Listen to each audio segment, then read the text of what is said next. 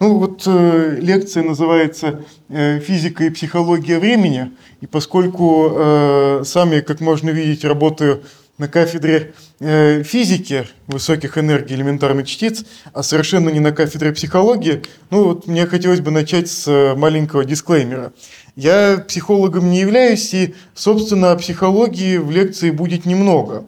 Э, те вот э, психологические аспекты, которые я буду затрагивать, это ну, скорее какая-то ретроспектива, э, попытка взглянуть на время глазами, ну, что ли, историка науки. Я довольно долго уже э, читаю историю науки студентам, ну, вот, в частности, историю физики, и вот, э, поскольку время – это одна из центральных вообще величин физики и всегда была, приходится разбираться с тем, а откуда вообще взялось вот это вот понятие времени, при помощи каких механизмов оно могло бы быть сформировано.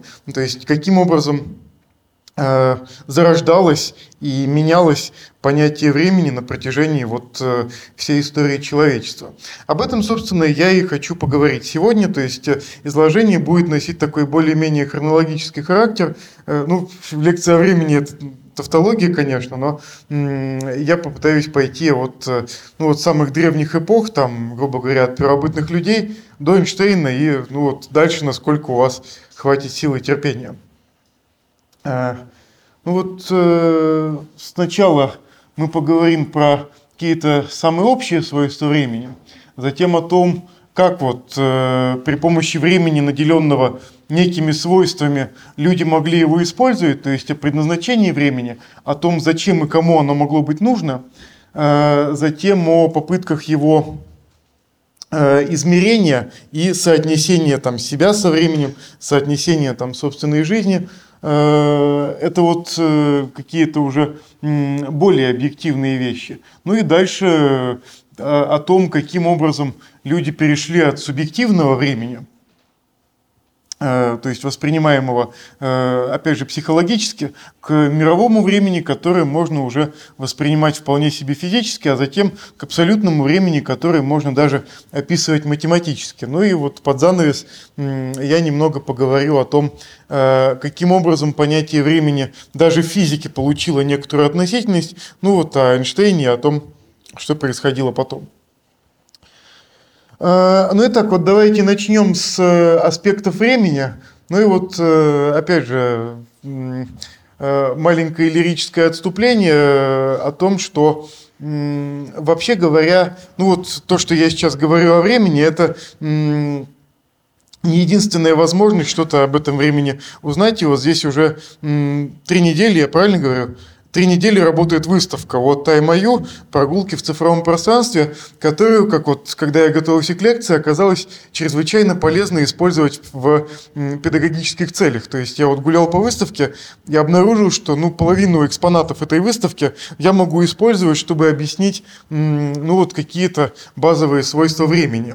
И поэтому вот давайте начнем именно с э, краткого экскурса, вот потому что происходит там у вас на, на первом этаже, э, поговорим про э, самые неотъемлемые свойства времени, которые могли бы быть восприняты даже первобытным человеком.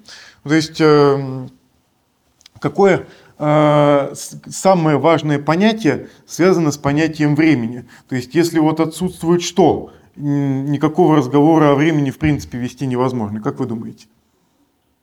Ну вот, э, да?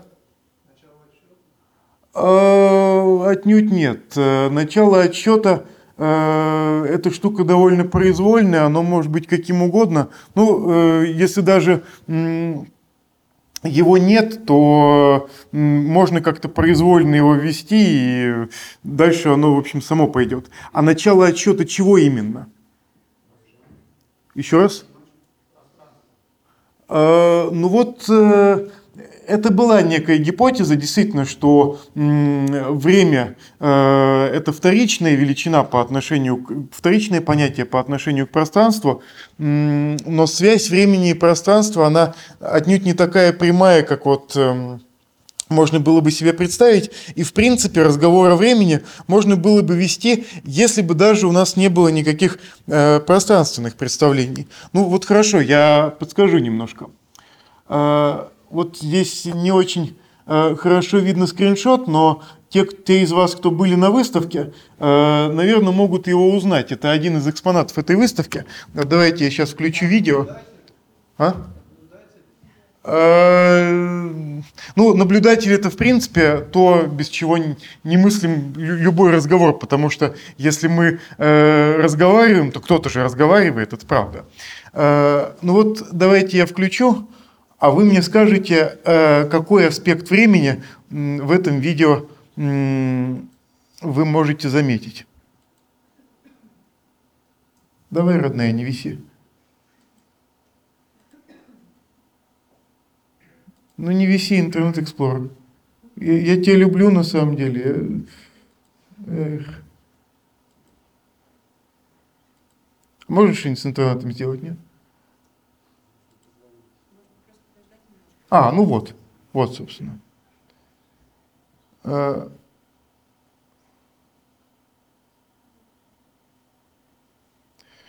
это некая подземка из пятой GTA-шки.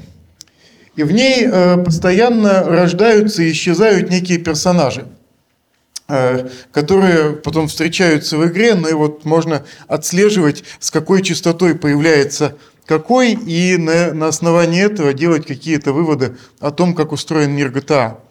Э, видите, они рождаются и исчезают, рождаются и исчезают. Что вы замечаете? Изменения, но изменения на фоне чего? А, вот ключевой момент, какого именно действия? Perpetual spawning. spawning. То есть это постоянное рождение, это некая повторяемость. И ключевой э, аспект вот э, этой, э, ну вот, э, этого экспоната, как мне кажется, это возможность наблюдать постоянное вот некое периодическое действие, э, в котором происходят небольшие изменения. Если бы это был просто один мерцающий персонаж, мы могли бы подумать, что это глюк. Но вот если вглядеться, то видно, что у них там футболки меняются, очки, раса иногда может меняться, пол. И происходит какое-то периодическое действие, в котором можно заметить некоторые изменения. И вот это вот как э, опять же, э, мне кажется, самое первое, самое неотъемлемое свойство времени как понятия – это повторяемость. Для того, чтобы можно было говорить о времени, необходимо, чтобы э, перед нашим восприятием представал некий периодический процесс – ну и желательно, чтобы мы могли отличать как-то один период от другого, чтобы они не сливались в какой-то бесконечный гул там, или шум, или последовательность виртуальных образов. Э, и вообще говоря, вот почему я сказал, что к пространству это может не быть привязано.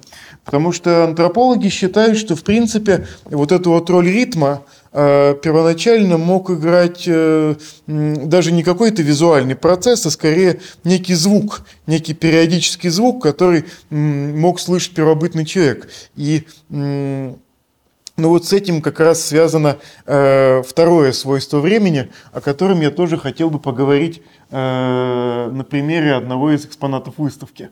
Вот такой вот замечательный человек. А вообще, кто был на выставке? Поднимите руки. Ну вот несколько человек было, а остальные не были. Ну вот я надеюсь, что это послужит неплохой завлекалочкой для того, чтобы все, э, собственно, ее посетили. Э, это, насколько я понимаю, работа студента ВШЭ или Григорьева, она называется «Dance, Dance, Dance». Я, к сожалению, не нашел в интернете видео. Э, ну вот, так что все, кто хотят, могут спуститься на два этажа ниже и самостоятельно поуправлять вот этим вот персонажем. В чем заключается игра? Это вот маленькая игра, суть которой в нажимании клавиш. Вот видите, там на экране клавиша изображена. Если она появляется на экране, то надо э, ее быстренько нажать. И что будет тогда происходить? Вот этот персонаж будет двигаться на работу, а потом домой, а потом на работу, а потом домой. И суть игры в том, чтобы улавливать ритм, э, с которым надо нажимать эти кнопки.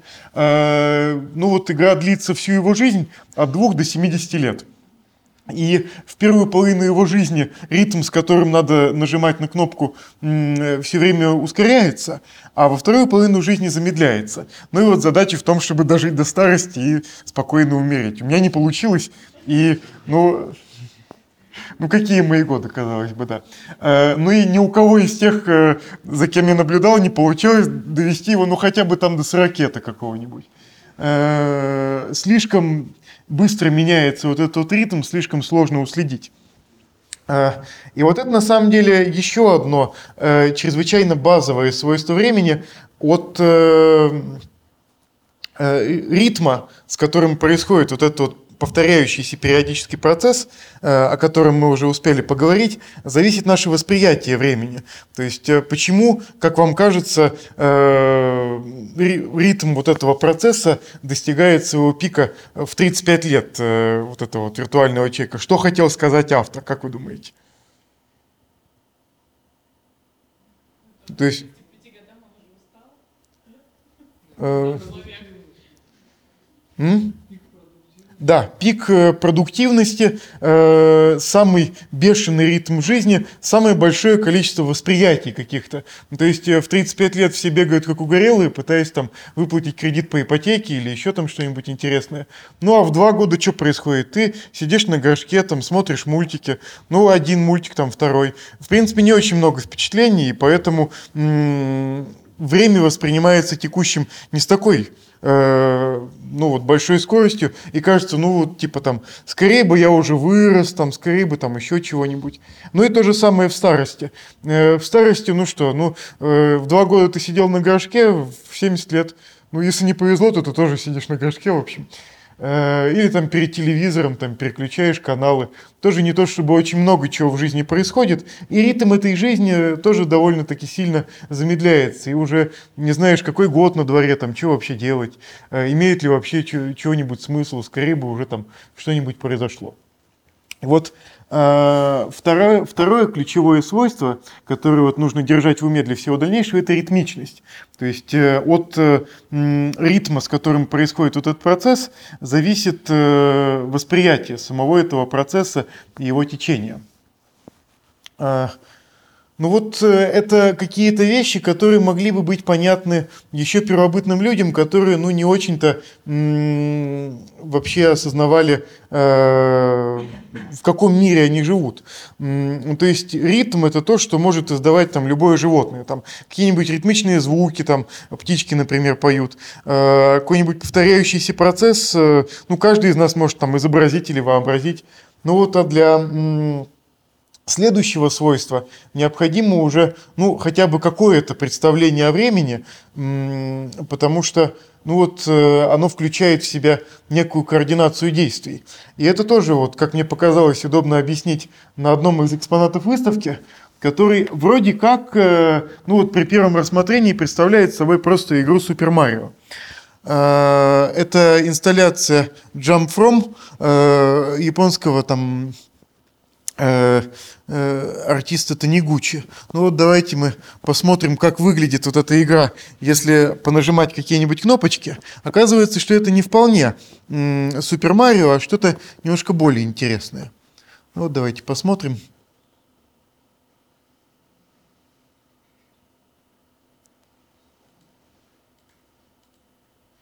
Да. Ну, то есть, вроде как это Марио мы можем бегать, но когда мы нажимаем какую-то кнопочку, происходит что-то странное.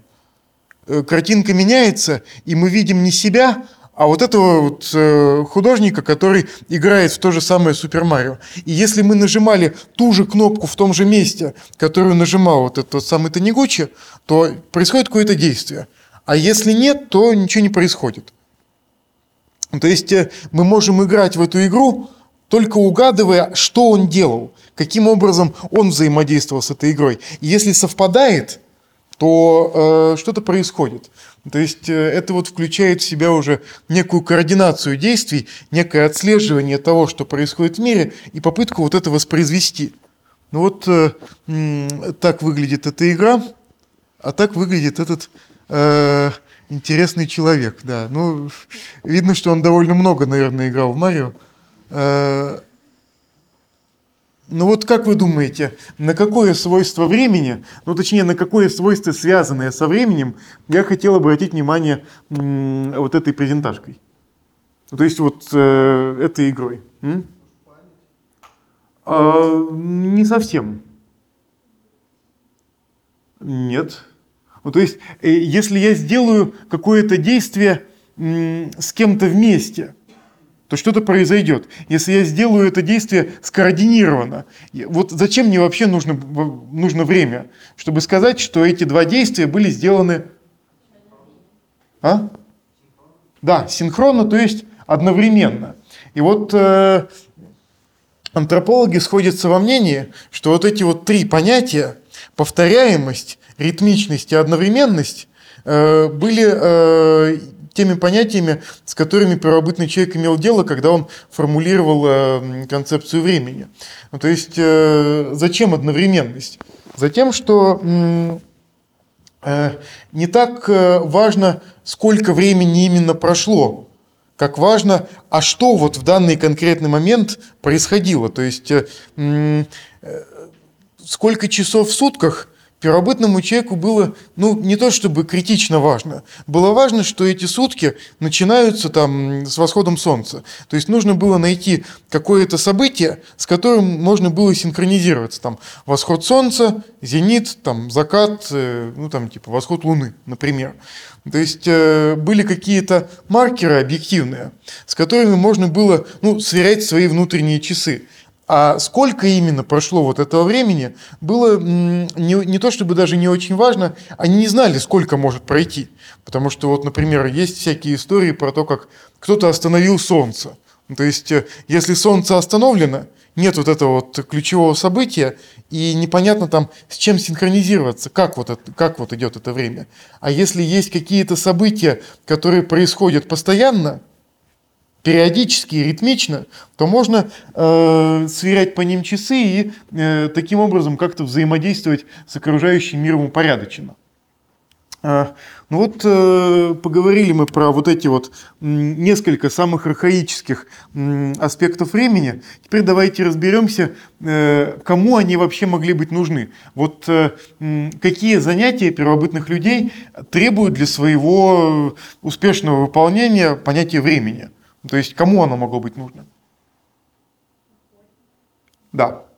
А, ну вот э, давайте тоже посмотрим на э, скриншот из игрушки, да. Ну вот я, когда готовился к лекции, подумал, что было бы неплохим челленджем все картинки заменить на скриншоты из игр, но там типа не, некоторые объекты настолько причудливые, что в играх, к сожалению, еще не появились, поэтому ну там будет э, несколько объектов материальной реальности, а все остальное, в общем, будет э, вполне себе digital пространство. Ну вот видите игрушку, да? А вот скажите мне, пожалуйста, что в ней исторически недостоверного? Почему вот на мамонта вот так не охотится? А? Э, ну, это, конечно, правда. Но представь себе другого большого зверя. Ну, там носорога какого-нибудь. Да, то есть э, охота это вообще какое-то занятие, которое требует координации действий. Если ты собиратель, ты просто э, вышел, пошел, увидел, растет, сорвал, съел, тебе нормально. А если ты охотник, то таким образом ты только мышку поймаешь, да и то если повезет. Какая-то более крупная добыча требует каких-то координаций действий, и поэтому э, первобытным людям нужно было как-то э, сверяться с тем, что они будут делать и в какой последовательности. Ну вот и охотники – это вот одна из гипотез. То есть есть довольно спекулятивная, прямо скажем, гипотеза, что первобытным охотникам уже было известно э, понятие времени, они умели его измерять, и более того, у них были некие примитивные инструменты для измерения времени. Вот это вот э, костяные таблички, ну или там костяные трубки, это в зависимости от того, э, какая кость, это вроде как кости какого-то бабуина. Вот эти вот, э, нижняя и правая. Э, сверху кость бланшара, снизу кость лебомбо, это какая-то местность в Африке, справа кость из местности Ишанго. Эти кости чем примечательны? На них нанесено некоторое количество отметин. То есть вот э, на этой м, кости сверху нанесено 29 отметин. И в 1971 году э, антрополог Маршак э, сделал из этого вот некий далеко идущий вывод о том, что первобытный человек э, имел понятие о лунном календаре. То есть это кости, датируемые, ну там, э, тремя десятками тысячелетий до нашей эры примерно. Никакой цивилизации, разумеется, еще в помине не было. Но вот э, есть некие э, археологические свидетельства того, что человек уже знал, что вот в лунном календаре 29 дней там, или 27, э, и можно таким образом, глядя на положение Луны, э, договариваться, например. Вот там типа мы встречаемся через половину Луны вот в этом же самом месте. Ну, то есть вот охотничья группа идет, там она разделилась, ну и вот они договариваются, чтобы скоординировать свои действия. Ну, это вот гипотеза, на самом деле, она получила некоторое распространение, но была довольно сильно раскритикована тем, что, ну, вообще говоря, откуда мы знаем, что эти отметины – это не просто средство облегчить держание ручки для топора, э, чем вот это могло бы являться, например, опять же. Э, ну и вот э, такая гипотеза, э, в принципе, довольно много произвольных предположений требует, что типа вот эти вот отметины кем-то направленно носились, что длительность лунного цикла для людей имела какое-то значение и все такое прочее.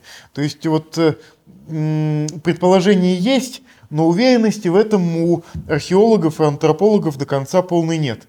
А вот насчет какого занятия существует абсолютно единогласное мнение? Какое занятие требует календаря и довольно точного календаря?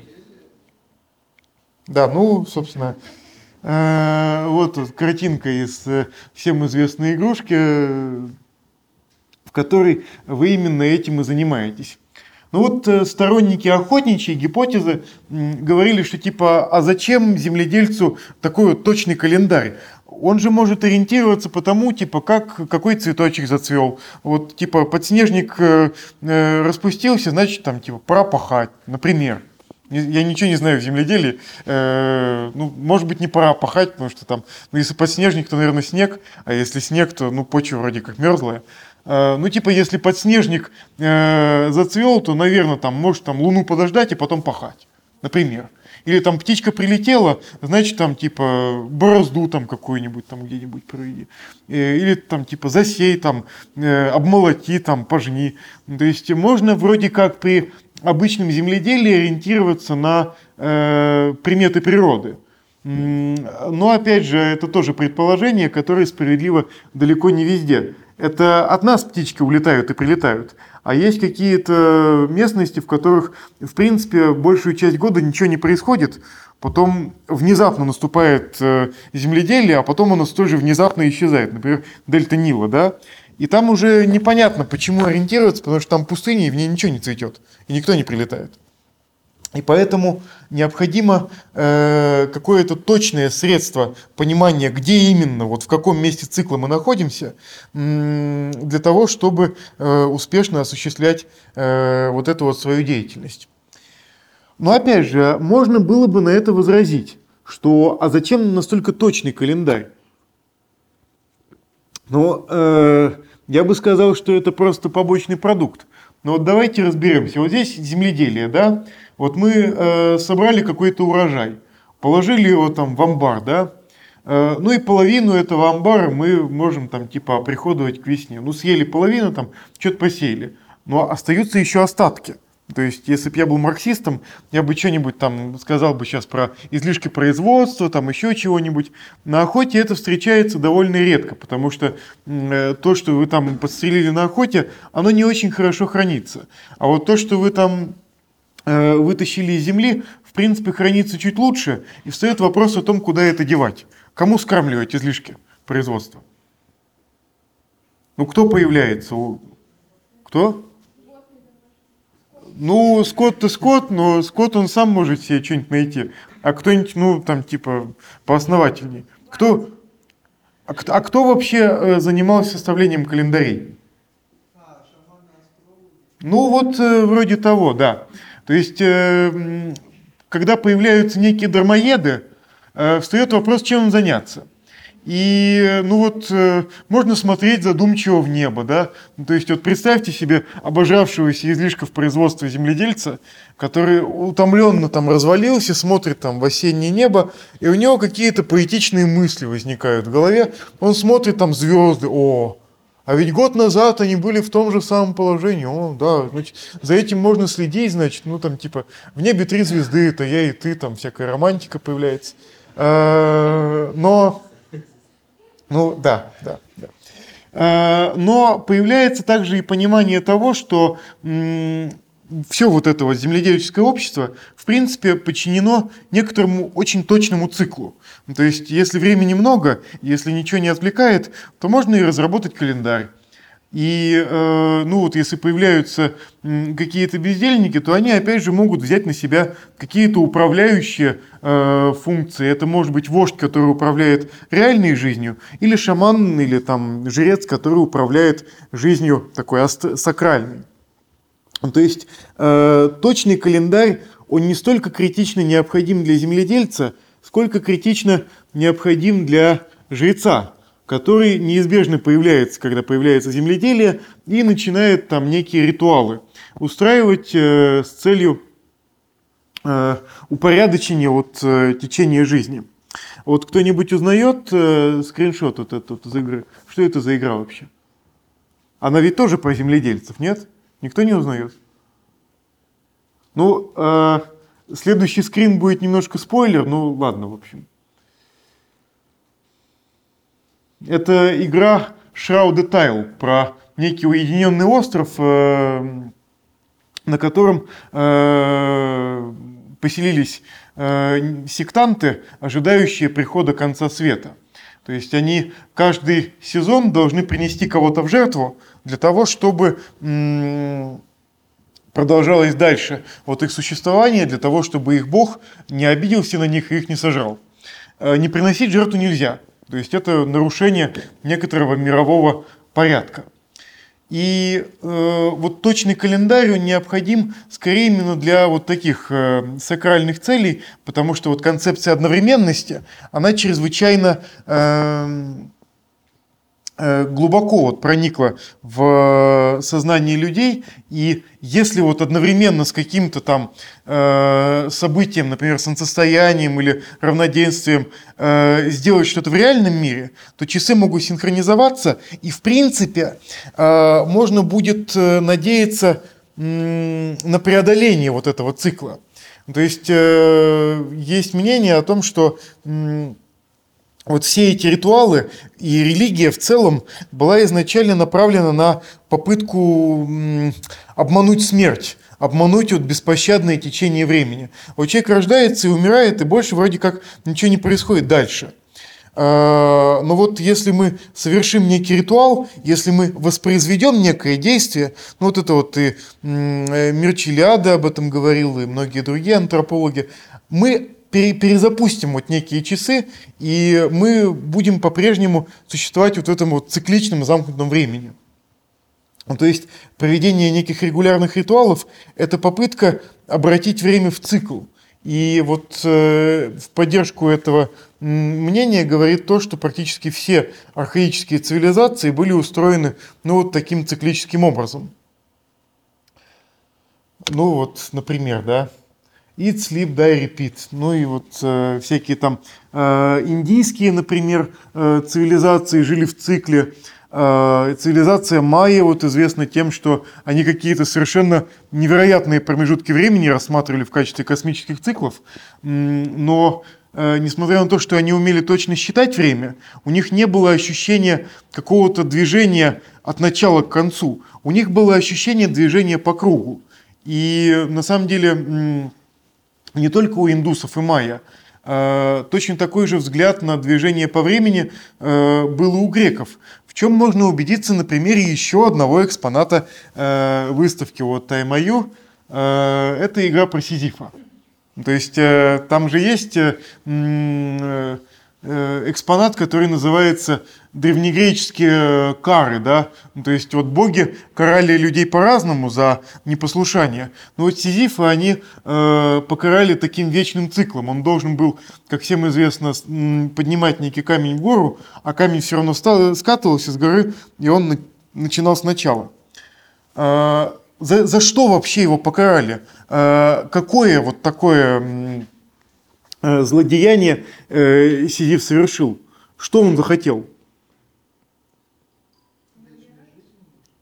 Э, да, он захотел э, разомкнуть вот этот тот самый цикл.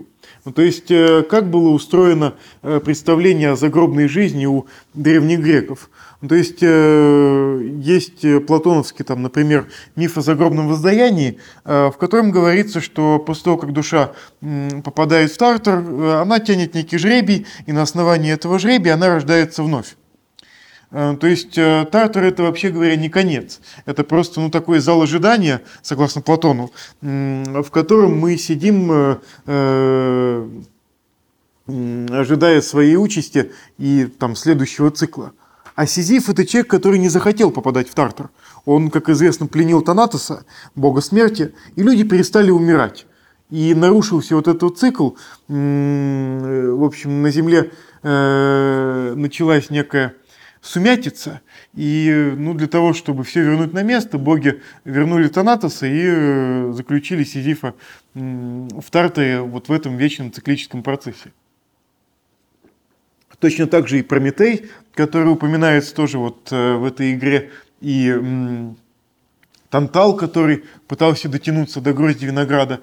И вообще вот э, вся греческая культура – это попытка борьбы человека с неизбежностью. Вот есть неизбежность в лице богов, то есть э, некий, некий божий промысел, а есть человек, у которого есть некая свобода воли, и он пытается выйти из этого круга, из этого цикла, и у него не получается. Вот. А, ну и вот э, каким образом был разомкнут этот цикл? А, какое событие произошло, которое ну, вот, перевернуло весь древний мир и э, убедило людей в том, что, ну вообще говоря, не все процессы цикличны. Как вы думаете? М? Ну, это какой-то Грета Тунберг повеяло. Нет, тогда люди за климатом следили не очень, у них просто не было настолько точных приборов измерения среднегодовой температуры, чтобы они впадали в панику от того, что типа там, ой, извините, полградуса там, типа что-то. А, например?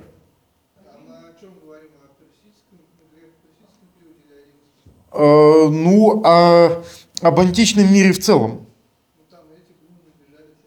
Ну, вот, например, да. Это тоже скрин из игрушки о падении Рима.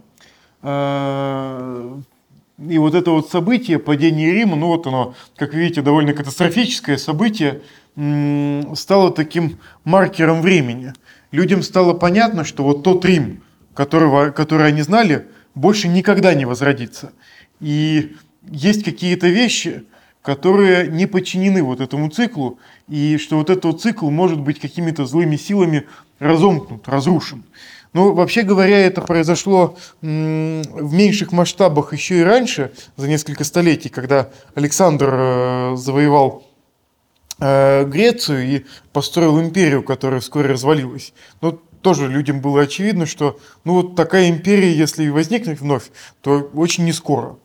Э, но вот падение Рима это было окончательное крушение э, понятия времени как некоторого движения по кругу, как некоторого цикла, и это со всей отчетливостью было осознано мыслителем, который как раз вот в это время жил и который очень большое внимание уделял как раз проблеме времени. Вот как вы думаете, о ком я?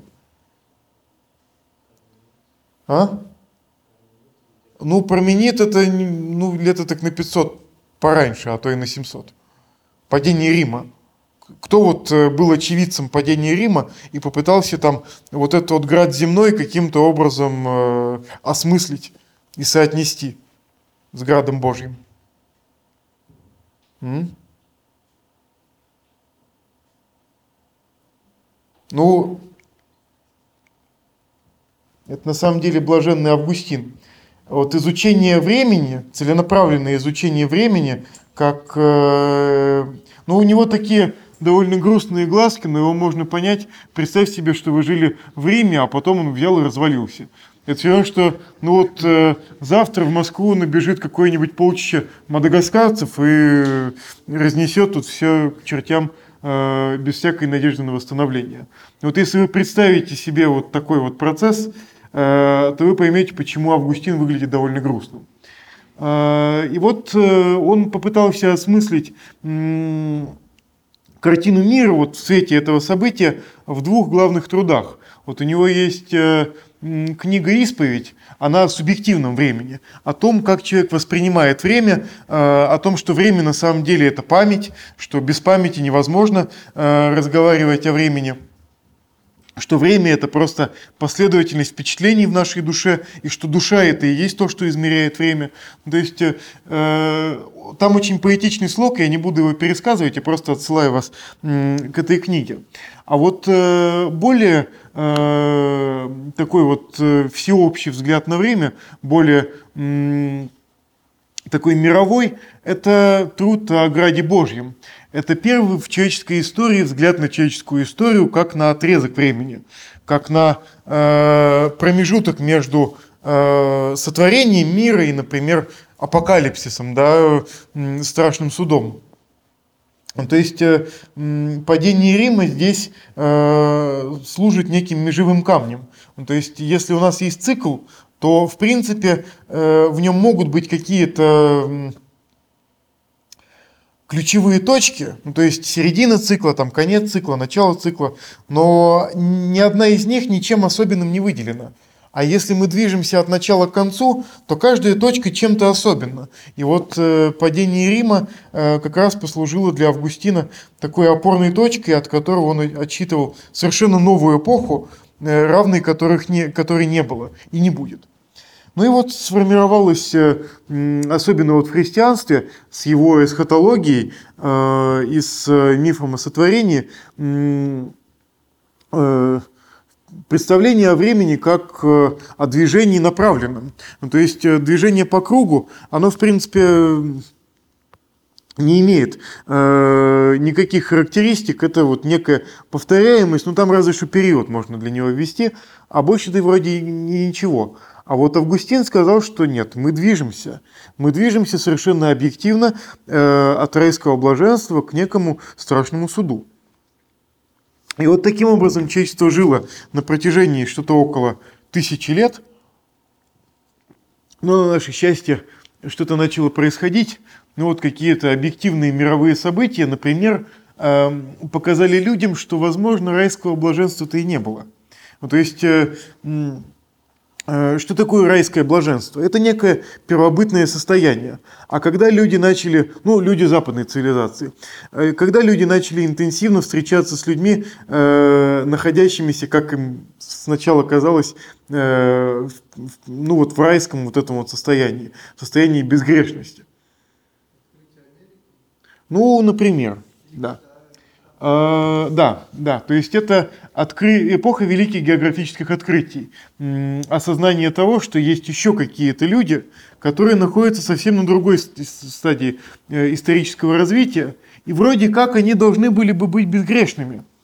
Но вот если вы помните фильм «Апокалипсис» Мэла Гибсона, э, вы можете предположить, что, наверное, грехов-то и у них было немало, но и вот э, фильм «Апокалипсис» — это такой образцовый взгляд католика на э, э, вот эту вот первобытную цивилизацию, что это не э, безгрешные райские существа, а какие-то дьявольские черти, которые убивают друг друга и находятся в состоянии вечной войны друг с другом, и ну, на Адама и Еву не очень-то похожи. Э, поэтому э, начало вот формироваться мнение, что, возможно, ну, э, начало не такое райское, а может быть и конец не такой ужасный.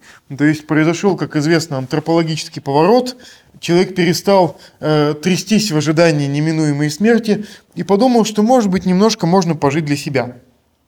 То есть э, эпоха великих географических открытий э, – это одновременное возрождение, которое вернуло человеку интерес к жизни, ну и привело к э, большому научно-техническому прогрессу. А с каким изобретением обычно связывают появление научно-технического прогресса, вот такой экспоненциальный рост его? Ну, колесо это немножко пораньше, бумага тоже пораньше, а вот то, что на этой бумаге можно что? Да. То есть книга печатания появляется, а когда появляется книга печатания, что люди в первую очередь начинают печатать? Библии? Куча Библии, там, конечно, ну, в смысле, это все понятно. А вот так, для души. Ну, э, поэзию печатать сложно, это талант. А вот чтобы сделать что, ну, нужен печатный станок и никакого таланта. Еще раз? Да, совершенно верно, новости. Ну, вот это тоже э, некая игрушка, э, которая с очевидностью показывает влияние газет на э, формирование представления о времени. Это Republic Times, это э, игра авторства Лукаса Поупа, который Papers, Please сделал. Э, это очень коротенькая игрушка, в которой вы играете роль редактора газеты, которому поручено сформировать у населения общественное мнение. Ну, то есть, э, вот прошла революция, теперь у нас республика, э, и вот в республике все должно быть хорошо. Ну вот видите, на передовице, вот все действительно в республике очень хорошо. Ну и вот в зависимости от того, какие новости вы поместите на передовицу, будет сформировано мнение людей о том, что вообще происходит. Ну вот это не мое какое-то фантазирование, это вполне себе авторитетный социолог Андерсон э, писал в своей знаменитой книге «Воображаемое сообщество». Вот, может быть, кто-нибудь читал. Он там говорил о том, что с изобретением книгопечатания стала возможна синхронизация между людьми, то есть они э, чувствовали, что каждый из них живет в том же самом времени, что и другой. То есть появлялось какое-то общее время социума, которое э, для каждого шло э, в одном и том же ритме. То есть понятно, что субъективное время для каждого идет по-разному. То есть мы об этом уже говорили. Э, у одного ритм жизни один, у другого другой. Но если каждый человек э, утром там читает одни и те же новости, он имеет возможность сверяться вот с неким мировым временем и ощущать течение этого времени вполне объективно. Ну и вот здесь, э, я думаю, в других лекциях будет э, очень подробно обсуждаться изменение вот концепции этого мирового времени, формируемого ну, вот такой э, средой э, СМИ, там, средств массовой информации, можно было бы что-нибудь сказать по поводу того, что э, если у каждого свои новости, то и времени-то общего уже нет и э, что в 20 веке там, в 21 вот это вот начало меняться, но в принципе человечество, ну начиная века так с 16-17, э, как раз под влиянием э, средств массовой информации получило представление о том, что ну, мы живем в некотором времени, мы в нем движемся, ну и происходит некое движение, ну, в принципе, к чему-то хорошему. То есть есть какой-то прогресс, э, ну, в особенности научно-технический, который нас к светлому будущему, а вовсе не к апокалипсису приведет. Э, но это все э, какое-то мировое, но не вполне формальное время, то есть это общее ощущение людей, которое сформировалось там к моменту просвещения, но это все еще не физика а обещал я все-таки физику, и поэтому давайте посмотрим, что в это время, вот в это время а, происходило на научном фронте. А на научном фронте происходило кое-что, а, что можно тоже довольно неплохо описать еще одним экспонатом выставки. То есть э, давайте поговорим еще про один аспект времени, который только вот в, эти, в эту эпоху начал выходить на первый план. Вот что вы видите на этой фотографии? Да. То есть э, это некие фазы движения, но в принципе вы э, можете немножко поднапрячься и вот эту вот пространственную картинку перевести во временную, да? То есть э, вы можете сказать, что изначально балерина была вот там, э, потом вон там, вон там, вон там. И на этой картинке изображено не просто вот какое-то пространство, а изображено движение по времени перерисованное как движение в пространстве. Ну и вот э, это на самом деле то, с чего начинается выставка.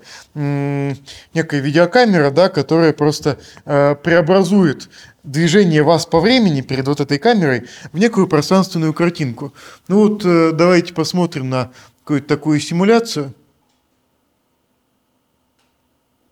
То есть вот как можно вот этот вот кубик э, заставить двигаться во времени и воспринимать это в пространстве. Ну, это вот некий нижегородский физик, э, знаменитый видос «Меняем пространство время местами». У меня там, поскольку я иногда читаю там э, студентам и школьникам теорию относительности, у меня там многие уже успели спросить, типа, а что это вообще такое, а как это воспринимать, и что, куда?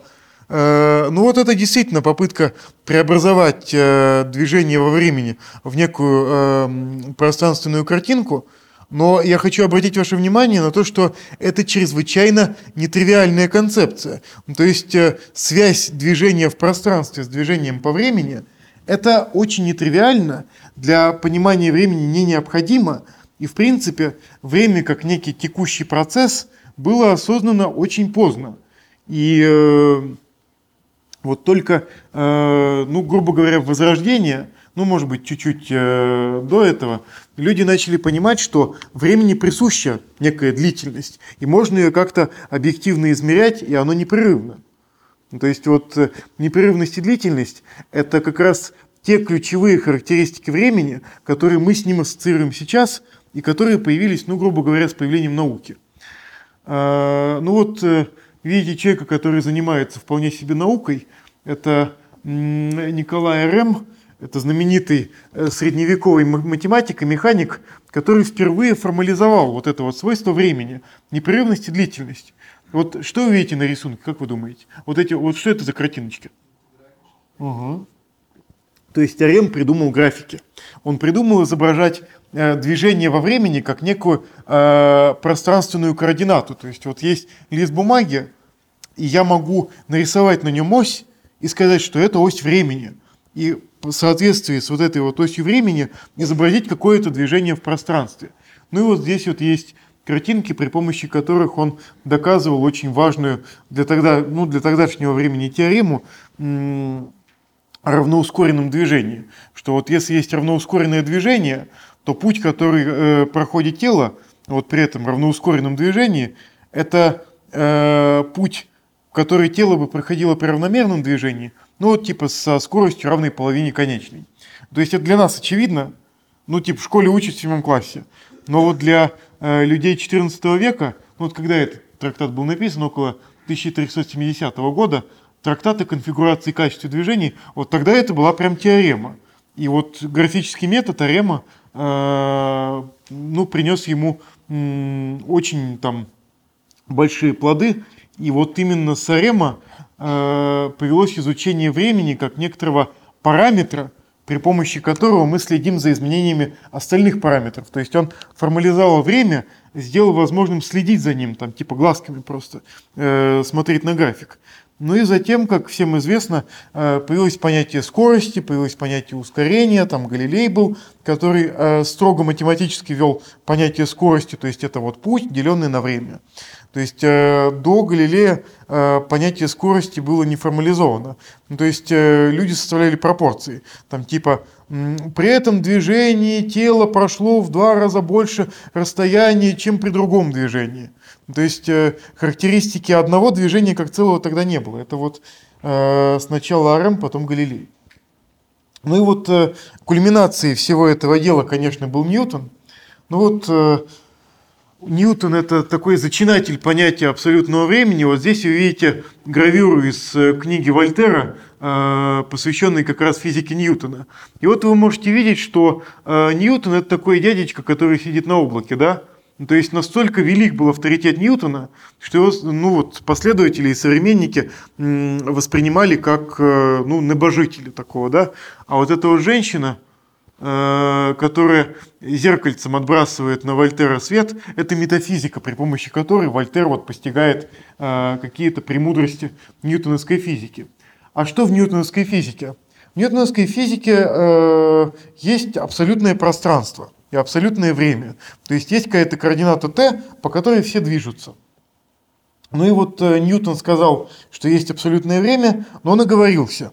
Он сразу сделал ремарку, что вот это абсолютное время э, может воспринимать там только вот он. Да? Вот у него есть очень э, поэтичный такой термин. Э, время – это чувствилище Божье, сенсориум Dei. То есть это м, такая концепция, которая недоступна для непосредственного восприятия только Богу. Вот.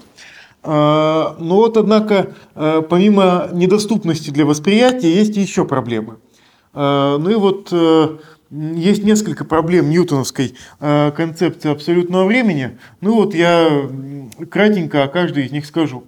Есть, во-первых, проблема обратимости, потому что вот законы ньютоновской физики, там ньютоновская механика, она абсолютно обратима по времени, и что вы в одну сторону время направите, что в другую, Ньютону это не важно.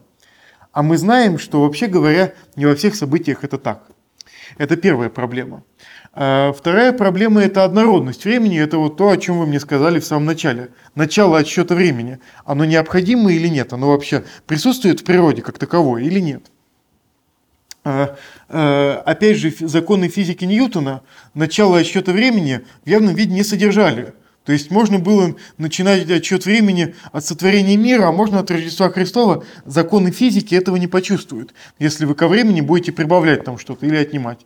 То есть э, кто-то из нас там живет по новому стилю, кто-то по старому стилю, кто-то по китайскому календарю, кто-то по мусульманскому, там, кто-то по еще по какому-то. А законы физики для всех одинаковые. То есть сдвигов по времени ньютоновская физика не чувствует. То есть начала времени поэтому вроде как и нету. То есть оно не заложено в теорию.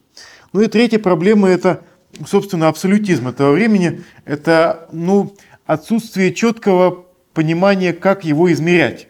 То есть, если оно абсолютное, каждый может его измерить объективно и сказать, что типа прошло 8 секунд.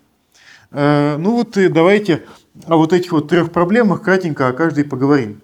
Ну, то есть э, с понятием обратимости времени э, очень тесно связан некий закон. Как вы думаете, вот какой закон сразу нарушает обратимость времени? Он вам всем известен.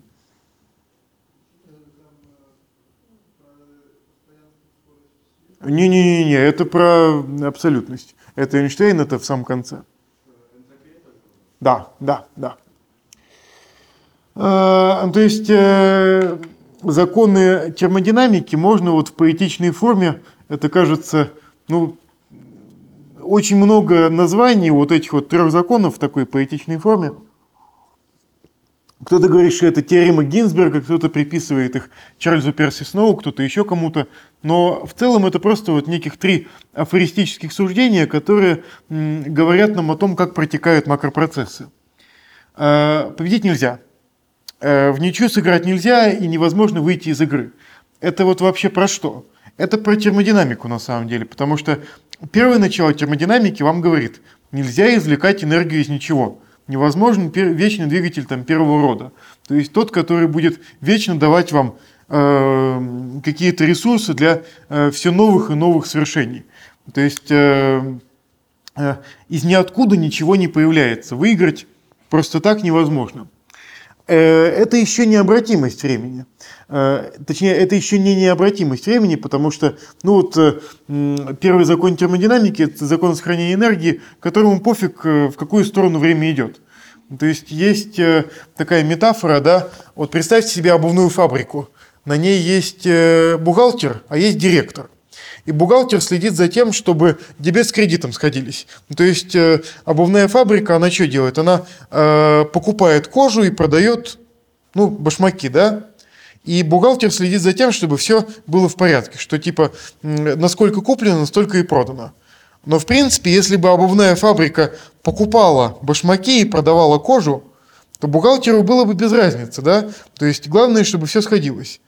Но у любой обувной фабрики есть еще и директор, который не идиот, в отличие от бухгалтера. И который понимает, что вообще говоря, процесс должен происходить в правильном направлении. То есть надо покупать кожу и продавать башмаки. И вот роль директора обувной фабрики для всех процессов играет именно второе начало термодинамики, которое говорит нам, ну, в ничью сыграть невозможно. То есть э, невозможно при помощи какого-то э, теплового процесса Э, перед, э, ну вот, сейчас как лучше сформулировать, а, самопроизвольно, если произошел какой-то тепловой процесс, вы не можете вернуть систему в прежнее состояние а, каким-то нетепловым процессом, даже если потратите столько же энергии. Ну, то есть, э, если у меня сколько-то энергии израсходовалось тепло, или было получено в качестве тепла, и состояние системы изменилось, то вы, затратив столько же нетепловой энергии, вы систему не приведете в э, прежнее состояние, вам надо будет затратить больше. И поэтому тепловые процессы, они необратимы. Если какой-то произошел, то чтобы вернуть все на место, вам придется, грубо говоря, раскошелиться. И вот э, поэтому про второй закон термодинамики э, говорят, что типа в ничью сыграть нельзя. Мы всегда проигрываем. То есть если происходят тепловые процессы, они всегда нам что-то портят, они всегда нам что-то разрушают. То есть э, появляется выделенное направление времени, то, в котором вот происходят тепловые процессы, или вот формально более, э, то, в котором происходит увеличение энтропии. Ну а третий закон гласит, что э, даже выйти из игры невозможно. То есть, э, что означает выйти из игры? Да ну их к лешему эти тепловые процессы. А что если я не буду их рассматривать вообще? Я вот не хочу, чтобы была стрела времени, хочу, чтобы время было обратимо. Э, а это невозможно, потому что э, отсутствие тепловых процессов – это абсолютный ноль. Это полный, полная заморозка, да? это низшая точка возможная. Так вот, третье начало термодинамики гласит, что ее невозможно достичь. Ну, опять же, в очень грубой формулировке там есть чрезвычайно много тонкостей, в которые, ну, э, смысла нет вдаваться, потому что сказать я хочу только одну вещь. Э, в ньютоновской физике, ну, вот, которая там типа про то, как механика, там частицы летают, время обратимо. То есть, э, что туда, что обратно. Ну, вот э, я передвину вот этот вот кликер, да, с одного места на другое. Я точно так же могу его с другой места на первое передвинуть, и это будет точно такой же процесс. А, ну а есть другие процессы, как там пела Алла Борисовна Пугачева, фарш, фарш невозможно повернуть назад, да, и мясо из котлет не восстановишь. А, то есть э, происходят какие-то вещи, которые явным образом задают направление времени, и непонятно, как это согласовать с ньютоновской физикой.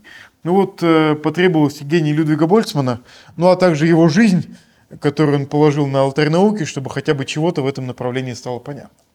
Вот это вот первая проблема ньютоновской физики. А вторая проблема связана с началом времени. То есть, э, было оно вообще или нет. Это, вообще говоря, тема для отдельного очень большого разговора. Э, как вообще народ пришел к мысли, что у мира было начало. Но, э, ну, если совсем кратко, то можно сказать, что ответ на вопрос – было ли начало времени, пришел из космологии. Э, когда Эйнштейн сформулировал свои знаменитые уравнения и попытался их решить, он нашел решение, которое было статичным, то есть в котором небеса вот эти вот не двигались, в котором не было динамики, которое ну, просто было вот каким-то замороженным во времени. Но вскоре после этого э, петербургский физик-теоретик Александр Фридман, ну или, наверное, надо сказать, петроградский, потому что тогда э, Петербург был Петроградом, Э, нашел Эйнштейна ошибку в его решении, не в уравнениях, а в решении, и доказал, что оно будет неустойчивым, и вообще говоря, в ситуации там общего положения Вселенная должна как-то развиваться во времени, в ней происходят некие объективные процессы.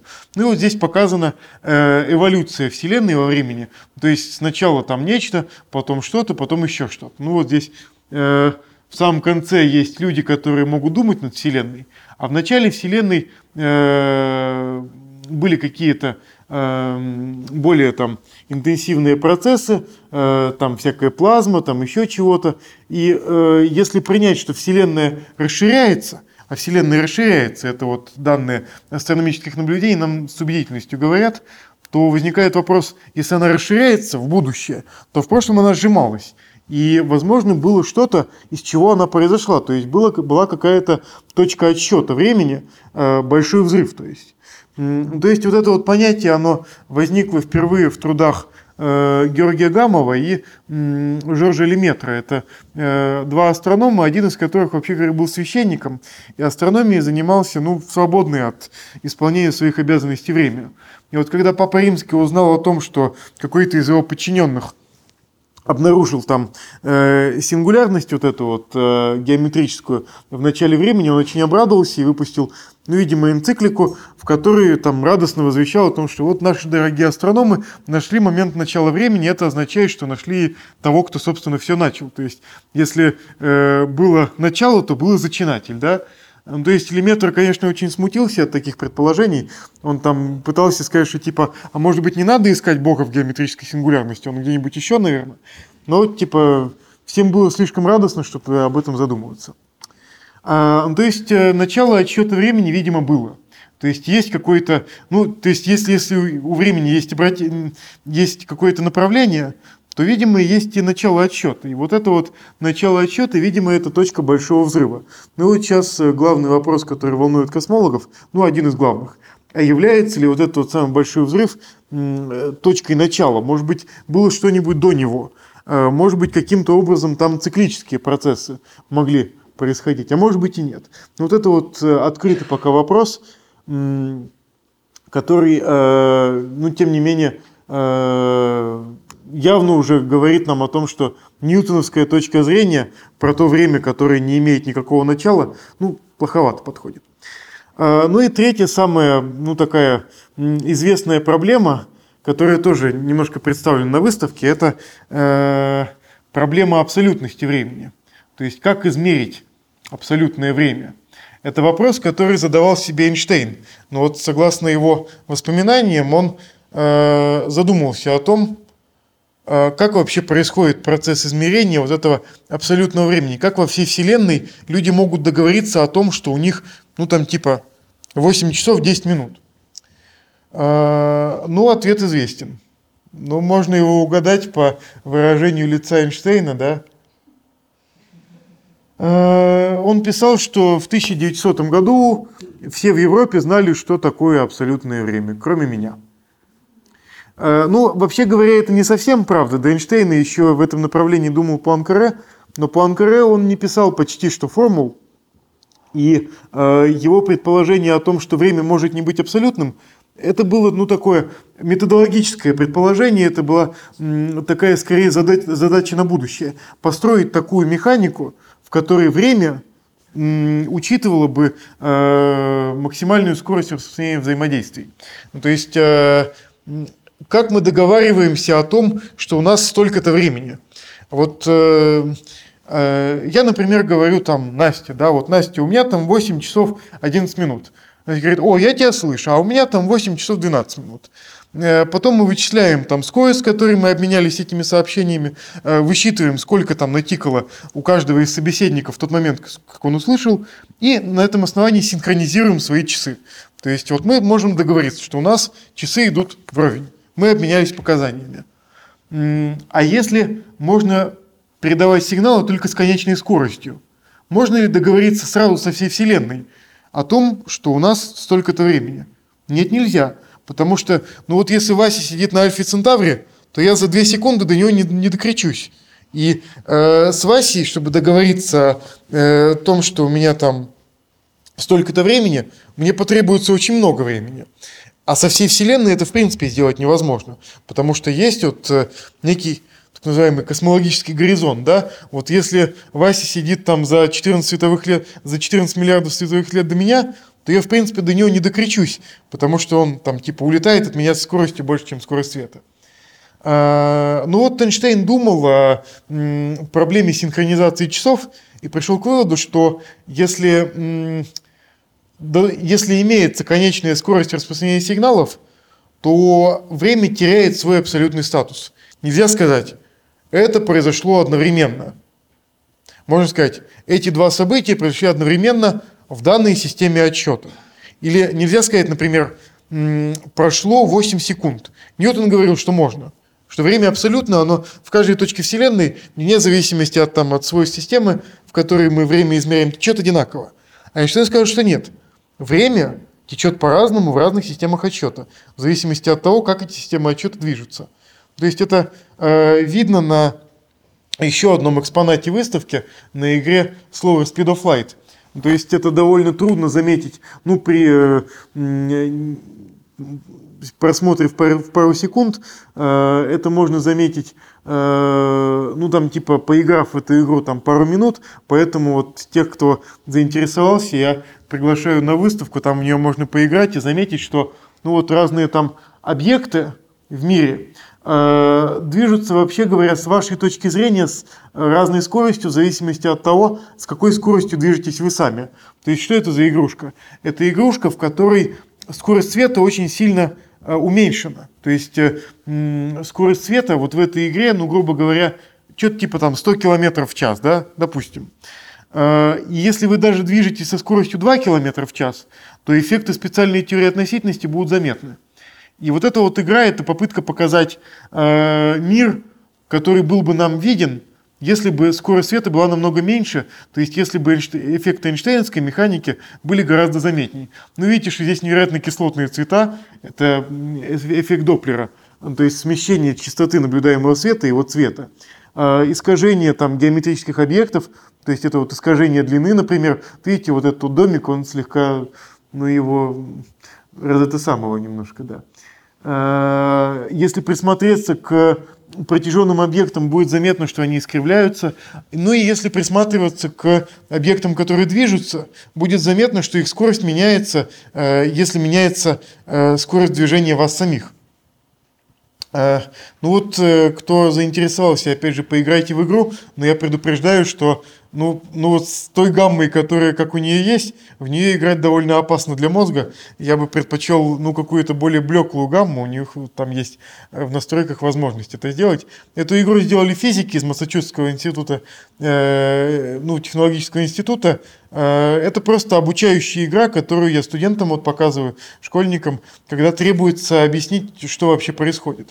Ну, а математически это довольно просто объяснить на картинке. Вот есть э, зеленая система отсчета лабораторная, да, в ней два события произошли одновременно, А и Б. То есть вот одно произошло в момент времени t равно нулю, другое произошло в момент времени t равно нулю. А, а есть система отсчета, которая относительно нее движется. И координата вот эта вот x, она уже будет торчать вот так. И время тоже будет торчать под углом. И когда я буду проецировать вот эти события на ось э, вот этого времени, уже красную ось времени, мне нельзя уже будет сказать, что типа, а, ну вот они одновременно. Мне надо будет посмотреть, а в какой момент произошло вот это вот событие Б, как я его спроецирую на ось времени. И я с ужасом обнаруживаю, что, что такое проекция.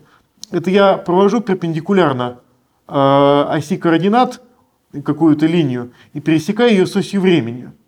И я с ужасом обнаруживаю, что в красной системе отсчета событие А произошло сначала, а событие Б произошло потом. Потому что вот ось, которая, видите, выходит из точки Б, она идет к точке по времени, которая выше, чем э, положение точки А. И, и наоборот, если я двигаюсь в другую сторону, то я э, должен пользоваться вот такой вот уже синей системой координат. То есть вот эта вот ось э, координата, вот это вот синяя ось времени. Если я проецирую на синюю ось, то я опять же с ужасом обнаруживаю, что а, а вот эта вот а, точка B, она должна проецироваться вот так. То есть параллельно оси координаты я провожу линию и обнаруживаю, что вот в этой системе отсчета сначала произошло событие B, а потом произошло событие А. То есть я уже не могу сказать, эти два события пришли одновременно. Я должен всегда говорить, эти два события пришли одновременно с такой-то точки зрения. То есть как это будет устроено для простых людей? То есть э, вы стоите на перроне, наблюдаете мир, в нем что-то происходит. Затем вы садитесь в электричку, тоже наблюдаете мир, какое-то вот какое-то событие, и обнаруживаете, что а последовательность событий, вообще говоря, изменилась. Но поскольку электрички, к сожалению, не ездят со скоростью света, вы это в реальном мире почти не замечаете. А вот в игрушке там Slower Speed of Light у вас есть шанс это заметить. Ну и вот можете пойти поиграть.